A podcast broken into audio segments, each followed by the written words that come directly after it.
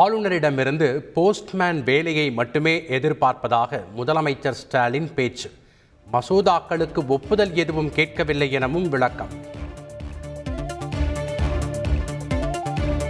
எப்போதெல்லாம் கல்வியில் அரசியல் கலக்கிறதோ அப்போதெல்லாம் மாணவர்கள் கடுமையாக பாதிக்கப்படுகிறார்கள்.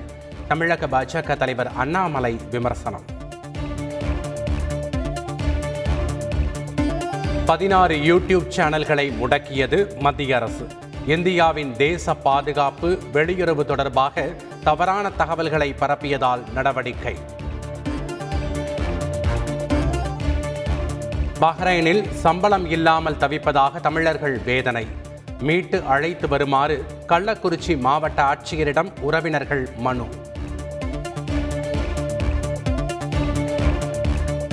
காலி மது பாட்டில்களை திரும்பப் பெறும் திட்டம் மே பதினைந்தாம் தேதி முதல் நீலகிரியில் அமலுக்கு வருகிறது.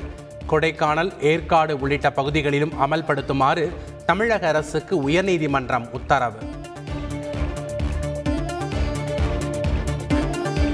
தமிழகத்தில் பல்கலைக்கழக துணைவேந்தர்களை அரசே நியமிக்கும் மசோதா சட்டப்பேரவையில் நிறைவேற்றம்.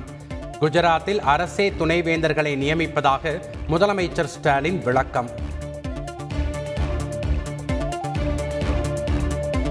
துணைவேந்தர்கள் நியமனத்தில் ஆளுநர் தன்னிச்சையாக செயல்படுகிறார். மாநில அரசை மதிக்காமல் செயல்படும் போக்கு தலை தூக்கி வருவதாக முதலமைச்சர் ஸ்டாலின் குற்றச்சாட்டு.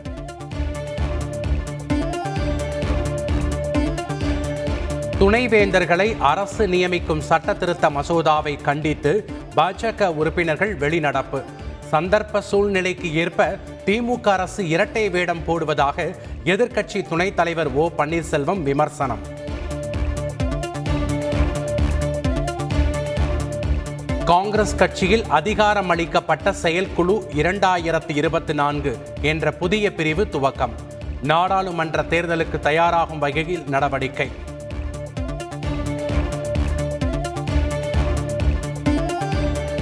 சம்பள பாக்கி கோரி நடிகர் சிவகார்த்திகேயன் தொடர்ந்த வழக்கில் சமரச தீர்வாளர் நியமனம். ஞானவேல் ராஜாவின் படங்களுக்கு தடை விதிக்க உயர்நீதிமன்றம் மறுப்பு. மின் உற்பத்தி நிலையங்களுக்கு கூடுதலாக நூற்று பதினோரு மில்லியன் டன் நிலக்கரி விநியோகம். கூடுதல் பெட்டிகள் மூலம் கொண்டு சேர்த்ததாக ரயில்வே துறை தகவல்.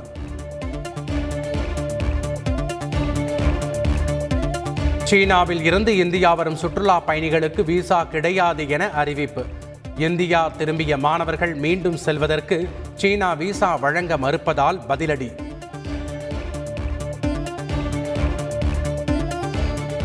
எலான் மஸ்க் வசம் கை மாறுகிறது ட்விட்டர் நாற்பத்தி மூன்று மில்லியன் டாலருக்கு விற்பனை செய்ய ட்விட்டர் நிறுவனம் ஒப்புதல்.